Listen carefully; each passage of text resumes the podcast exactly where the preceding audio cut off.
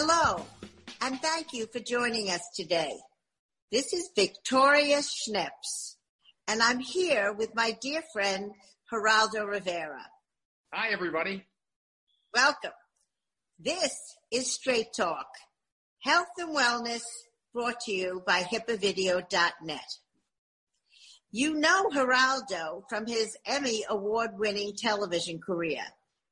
You might not know but he's also an attorney, an advocate, and a world renowned journalist. I'm honored to have him co-host this podcast with me. The world has changed. Although telemedicine has been available, the use of it has exploded. We're delighted to be brought to you today by HIPAA Video. Thank you, Vicki. Great to be here with you. I'm thrilled to be uh, helping you uh, co-host this weekly podcast. In each episode, we'll bring you straight talk from doctors, nutritionists, and newsmakers on issues that are critical to your health and wellness. I want to tell you first uh, how Vicki and I met. I remember almost a half century ago how the two of us and a great gang of moms and activists work together to help move the world on how people with disabilities live their lives. Today, there are challenges, again, just to stay alive and well. We'll present some powerful opportunities to learn about health and wellness. With this series, we'll present some powerful ideas to change your lives as well. Well, yes, Geraldo, it has been a lifetime ago when we met, and I was marching and advocating for my daughter Lara at Willowbrook. You put the spotlight on the problem, and we're continuing to make changes today. And now with this powerful podcast. Our program is brought to you by HIPAAVideo.net, the company that has revolutionized the way to bring you professional services right into your home through your phone or your computer. Vito Lamonaco is president and managing partner of HIPAAVideo.net. First, Vicki, I just wanted to thank you for the opportunity to talk about our platform, especially in the midst of this COVID pandemic. Yeah, we, we created it. We created HIPAA Video to be extremely cost effective. At $25 a month for unlimited usage, we think it's a no-brainer for any healthcare organization or individual healthcare professional. We've had a lot of customers ask if we provide a BA, and we do. Craig, you want to tell them what that is? I'd like to introduce Craig Waldrop, who is the vice president. The companies both support and product knowledge. So you're the expert in the town right now. So a BAA stands for Business Associate Agreement. What it allows us to do is, for HIPAA compliance purposes, a provider needs to have that in place with uh, an organization such as us to ensure that they're utilizing a tool that that complies with HIPAA yeah. regulations. Basically, if I could cut in, Craig, we're guaranteeing that we're HIPAA compliant. That's what we're doing, and the healthcare professional can hang their hat on that document. So I, you know, I was married to a physician, may he rest in peace, but um, I know that the insurance is a key element of getting paid for this now that you couldn't before. So right. is that, is there anything in that, uh, the fact that you're seeing somebody over um, a, a, computer or mobile phone, um, make it because your BAA is that to help with their reimbursements? I mean, is there anything in that place? Well, yeah, it's a requirement. They have to have any business associate has to sign a BAA or it's not, you know, they're not following the HIPAA rules. So essentially, the doctor or healthcare professional needs that to prove that they're dealing with a HIPAA compliant platform. Now, right now during COVID, those rules are suspended, but that's only temporary. Craig, I'd like to ask you a very important question to any professional. How do they get paid? How does this allow them to get reimbursed? Can you explain that? Uh, the reimbursement side is dependent on, of course, the, the client's uh, insurance, whether it's a private insurance or some sort, um, and they would go directly from their, their billing uh, to be reimbursed. But with HIPAA compliant applications like ours, they need to, of course, sometimes go back to the insurer to say they are using a HIPAA compliant tool, which is why we also provide a business associate agreement, which confirms that we are a HIPAA compliant tool that they're using so that they can get reimbursed. That's very important to have that protection. And I think it's a great asset to HIPAAVideo.net. And for more details, go to hipaavideo.net and their website that explains all the things we're talking about. Thank you so much, Craig. Thank you, Vito, for your time. Thank you. We appreciate it, Vicki, very much. Thank you, Vicki. Welcome, Dr. Joel Studin. Dr. Joel Studin is a renowned plastic surgeon, and I'm so delighted that he's here today on Straight Talk Health and Wellness, brought to you by HIPAAVideo.net. So, Dr. Studin, I hear you're one of their great clients at HIPAA Video. Yes, I use it, and it's it's very convenient. That's for sure. You don't have to worry about uh, running into HIPAA problems and confidentiality problems when you speak to patients. So tell me a little bit about how are you surviving? How what do you see now with elective surgery being able to happen again? What is your perspective? Where do we sit well, in New York State down well we are not New York State. We are New York City region, Long Island.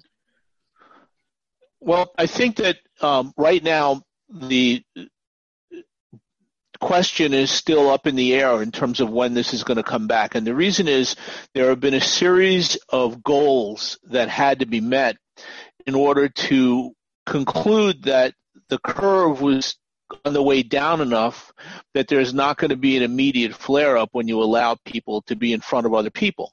Now, you would think in upstate New York where it's sparsely populated or the southern tier where it's sparsely populated that they would have met all the criteria. Well, it's actually pretty interesting.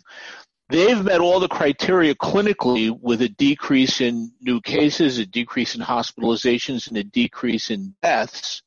But one of the criteria that's been set forth is a minimum standard of testing where a minimum percentage of the population has been tested. So in those areas that are more rural, they have not met the minimal testing criteria of what percentage of the population has been tested.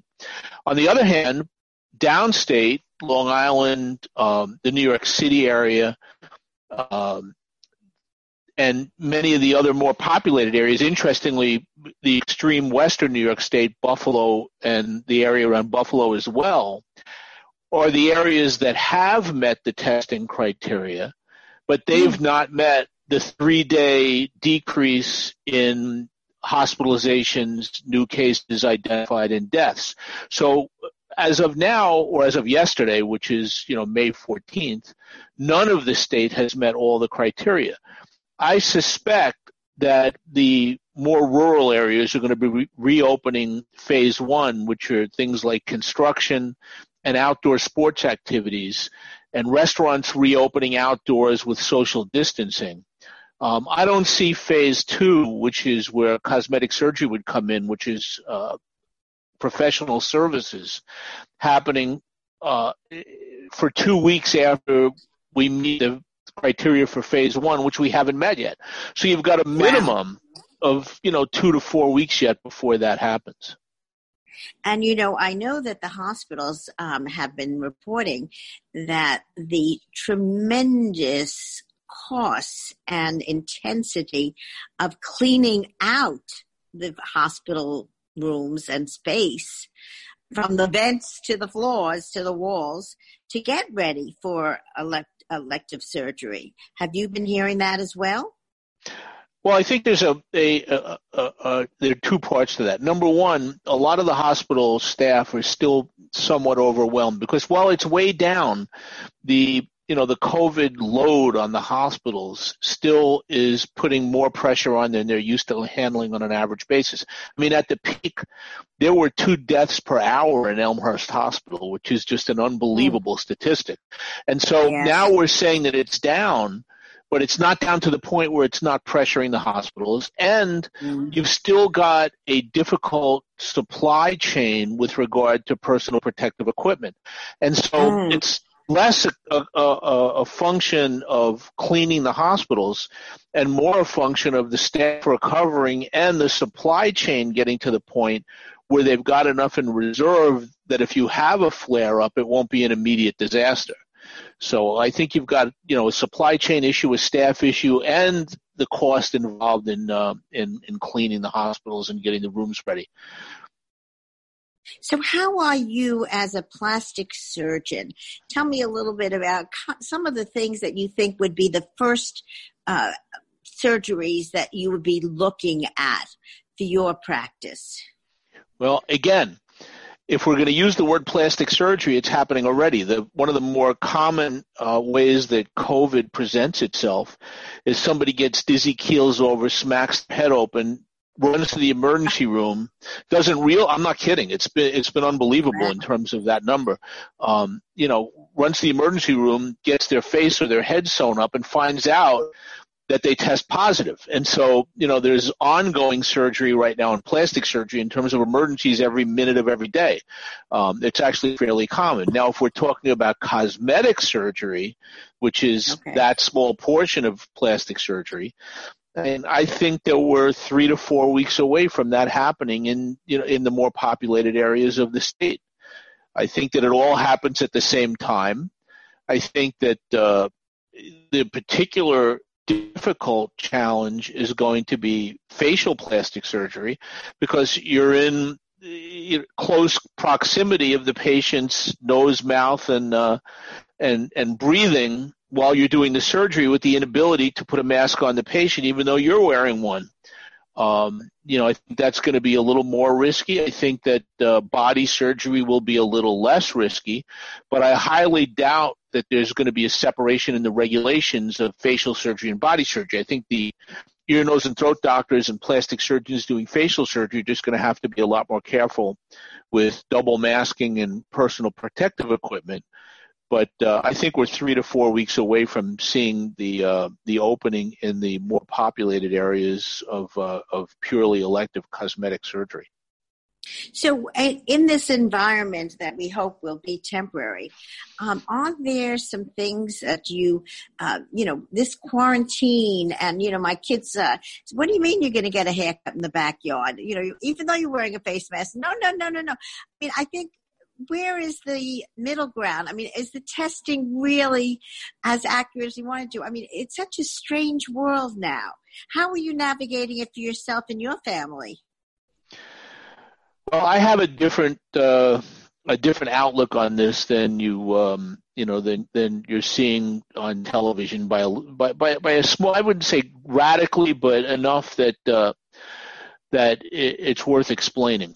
Um, you know, you're you're an old doctor. A young doctor comes into the ICU and hands you a test and says, "Wow, this patient is bleeding and they need an immediate transfusion." And you know, the young doctor runs to the computer and immediately writes a transfusion order. The old doctor takes a look at the patient, sees that the patient is breathing fine, sitting up in pink, looks at the test and says, "You know, before you order that transfusion, do a stat repeat of that test because the, the test and the clinical picture don't align. And I think that you have to look at the COVID situation along the old doctor um, lines as well. And what I mean by that is that the last two coronaviruses, you know, you had SARS and MERS, which were respiratory coronaviruses that came and went in the early 2000s and did not act like the flu, where it's kind of a mosaic virus where it continually makes new strains and continually shows itself as a new disease to your immune system. And so you get the flu, and they keep making vaccines every year that include the last X number of flu strains in hopes of chasing the tail of this virus. The coronaviruses in the past have really behaved more like mumps, measles, and chickenpox, which, as you know, once you get it, you don't get it again. And so I personally think that the IgG antibody testing is mm-hmm. a pretty good indicator of immunity, at least for some period of time, to getting this disease again. Personally, um, I got the disease from a patient way early on, beginning of March, almost before it uh, became popular. I had luckily a very mild case, and I will tell you that I know of three doctors that died um, in this area. One a close friend, um, and so it's really a matter of you know uh, of luck. Mean, it's totally random. None of them were old. None of them were very sick. Um, and for myself, uh, I had dizziness and a headache that lasted about four or five days. Uh, flush, no fever, and then a persistent cough for about two weeks, and then that was beginning of March, and then about the uh, beginning of May, end of April, beginning of May, when the testing became available, I tested positive by finger stick and then I tested positive by serology at the laboratory. So I've been tested twice and I have the antibody. So for me, I believe that I'm immune. That said, I still wear a mask, I still wear gloves, and the reason is that my wife is not immune. And I'm one of the stupid plastic surgeons, Vicki. I'm married to the same person 40 years. I'm not oh, on my fourth wife like a lot of plastic surgeons are. and I love my wife, so I'd prefer not to give her the virus. So Aww. the bottom line is, even though I'm immune, you know, you have to be socially responsible. You have to realize that you can, well, you can't get it and cough it onto somebody if you're immune. You can get it on your hands and clothes and put it on a glass or uh, a, a, package that that person picks up and transmit it to that person. And so, I got to stop you for a second. I mean, my kids have, you know, packages come to the house. They don't bring them in the house. They've got gloves and things just to open the box. Okay, what I do, is, what I do is I go outside. My wife doesn't. I pick up the packages. I bring them to the With kitchen. Gloves, I assume. No, I pick up the packages, I bring them to the kitchen, and I still have, because I had it in the office beforehand, a whole bunch of Purell. But what I'll do is I'll wipe down the packages. I won't put them on a surface that doesn't have a paper towel that gets thrown away until they're wiped down um, and then I'll Purell my hands significantly. Um, you know, you have to be careful with gloves also, and the reason is gloves. When I watch people that are not doctors with gloves, you're trained as a physician. Your gloves are sterile. You don't touch something that's not sterile; they stay sterile. Many people use gloves as false security because what they forget is they'll go and they'll touch the package with the gloves. They'll put the package on the counter. Now you've contaminated the counter, but then they'll touch the gloves to their face or they'll touch their gloves to something else. And so the gloves have now transferred the virus. And so I think that a lot of people use gloves as if it's some magic protection and they're not paying attention to the fact that once you touch something with a glove, the glove is contaminated. If you touch the glove to something else, that's contaminated. And so whether you use if you use gloves, I, you have to. I know. Go ahead. This is a podcast, but I would I hate to tell, but I know we're not going to be visual. But could you explain? My daughter just explained to me, Mom, you can't just take off the glove. You've got to be able to bring it back inside out. Can you explain even how to the right way to get rid of those yeah, once sure. you touch something? No, it's very easy. You take your index fingers, you cross your hands, and you grab the cuffs of the two gloves with the opposite index finger and you pull to the middle. Now the gloves are inside out. Now here's what most people don't think of. Don't throw the gloves in the garbage. Put the gloves in the corner somewhere and don't use those gloves for two days. The reason is the virus can't survive for two or three days on the gloves. There's no reason to throw the gloves out every time.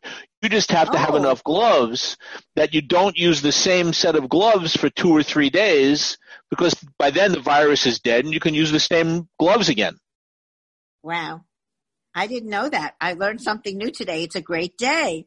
Thank you so much. This is Dr. Joel Studin, who is a renowned practicing plastic surgeon and cosmetic surgeon, correct? Correct. And we are both happy to have heard from you today and learn more about dealing with a pandemic situation that we hope will be settling off. Thank you so much for your time. Thank you for being with us. This has been brought to you by hipaavideo.net. Thank you, Dr. Studin. Thank you. Bye. Geraldo, have you been using telemedicine yourself? You know, that's interesting, Vicki, because with the pandemic, uh, telemedicine is now becoming all the rage here in Cleveland with the Cleveland Clinic and University Hospitals, uh, you know, two great medical institutions. They've all gone to telemedicine for a lot of different reasons. Uh, you know, it gets the word out. It's so much less expensive, so much wear, uh, less wear and tear on the patient and the doctors. So it's cost effective it's really a great way to get a doctor and a, and a patient speaking with one another in intimate circumstances, privacy, uh, good advice without the wear and tear of a personal visit. So uh, I think telemedicine is all the rage. Well, I know that you have been used to traveling the globe.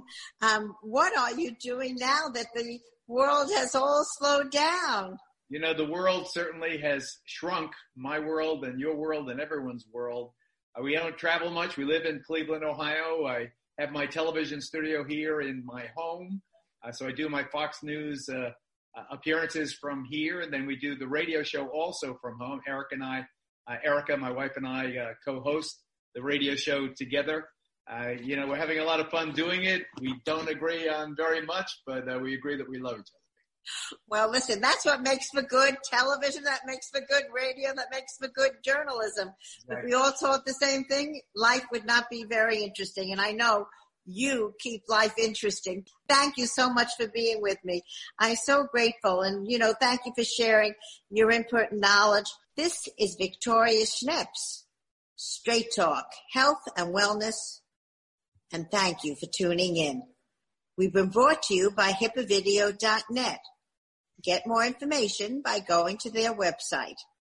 Our podcast can be heard on schnepsbroadcasting.com and wherever podcasts are heard. Vicki Schneps signing off. Bye now.